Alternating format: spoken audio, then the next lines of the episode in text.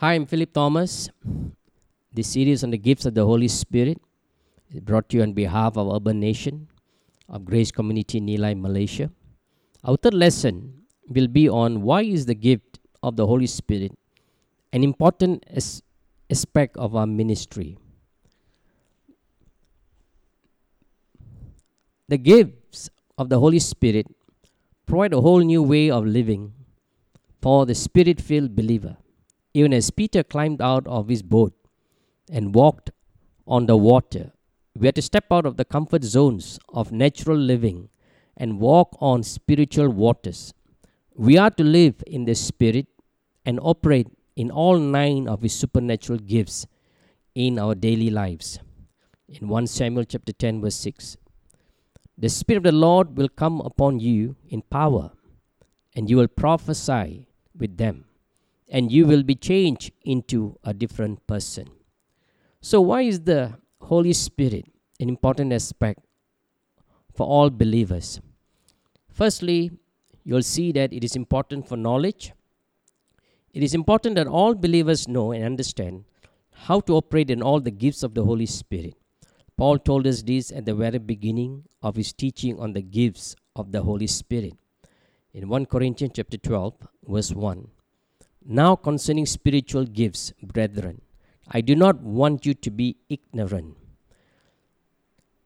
That Holy Spirit also is a door to all the other gifts. The baptism in the Holy Spirit is the entrance into these gifts.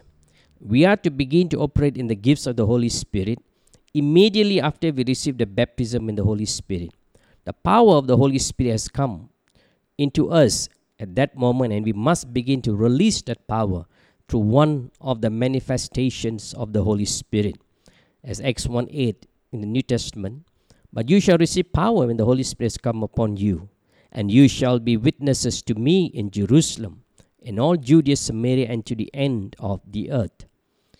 The Holy Spirit also is important aspect for our ministry because of the nine, he has nine spiritual gifts. In 1 Corinthians chapter 12, verse 4 to 10, now there are diversified of gifts, but the same Spirit. There are difference of ministries, but the same Lord. And there are diversities of activities, but it is the same God who works in all. But the manifestation of the Spirit is given to each one for the profit of all. For one is given the word of wisdom through the Spirit, to another the word of knowledge through the same Spirit, to another faith by the same Spirit, to another gifts of healing, healings by the same Spirit, to another the working of miracles, to another prophecy, and to another discerning of spirits, to another different kinds of tongues, to another the interpretation of tongues. So all gifts are meant for all believers. In verse 7, the gifts of the Spirit are called the manifestations of the Spirit. They are given to every believer for the common good. For a believer to fail to operate in any one of the nine gifts of the Holy Spirit would be to miss out on that which is for the profit of all. That believer would be missing out on the important results of the spiritual growth and effective ministry that God has planned for his or her life.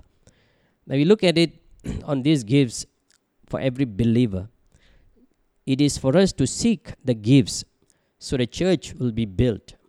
We are to seek the spiritual gifts not to lift up ourselves, but we may be part in edifying the body of Christ.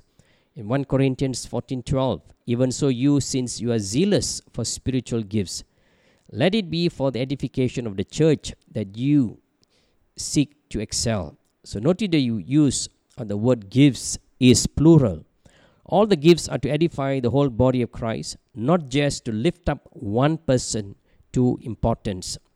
So today, what do we need to do? And I pray that you eagerly desire the greater gifts. In 1 Corinthians chapter 12, verse 31. But earnestly desire the best gifts, and yet I show you a more excellent way.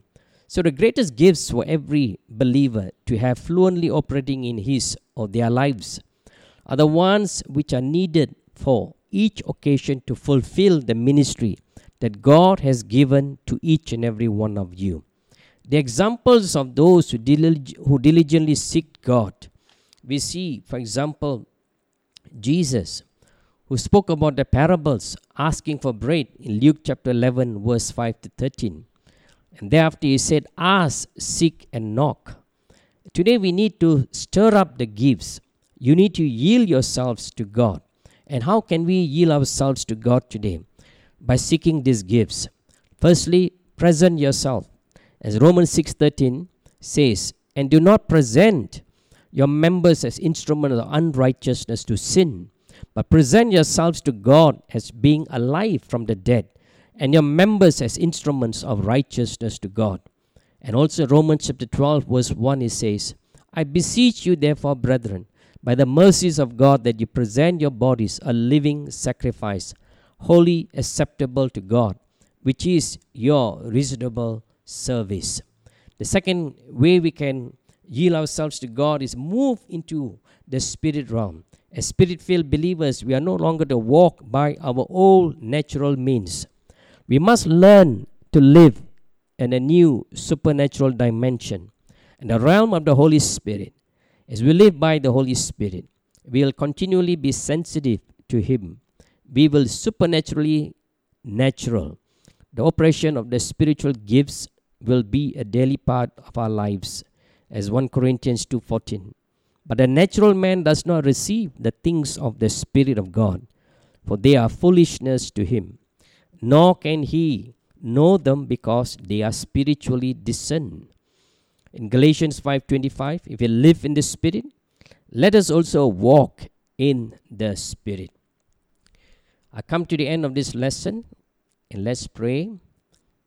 Dear Heavenly Father, we just want to thank you, and I pray, Holy Spirit, Thank you for this lesson and give us a better understanding of knowing the importance, the aspect of you in each and every one of our ministry. We pray this in Jesus' name. Amen. Now, if you have been blessed, let's continue with the next lesson, lesson 4. God bless you. Amen.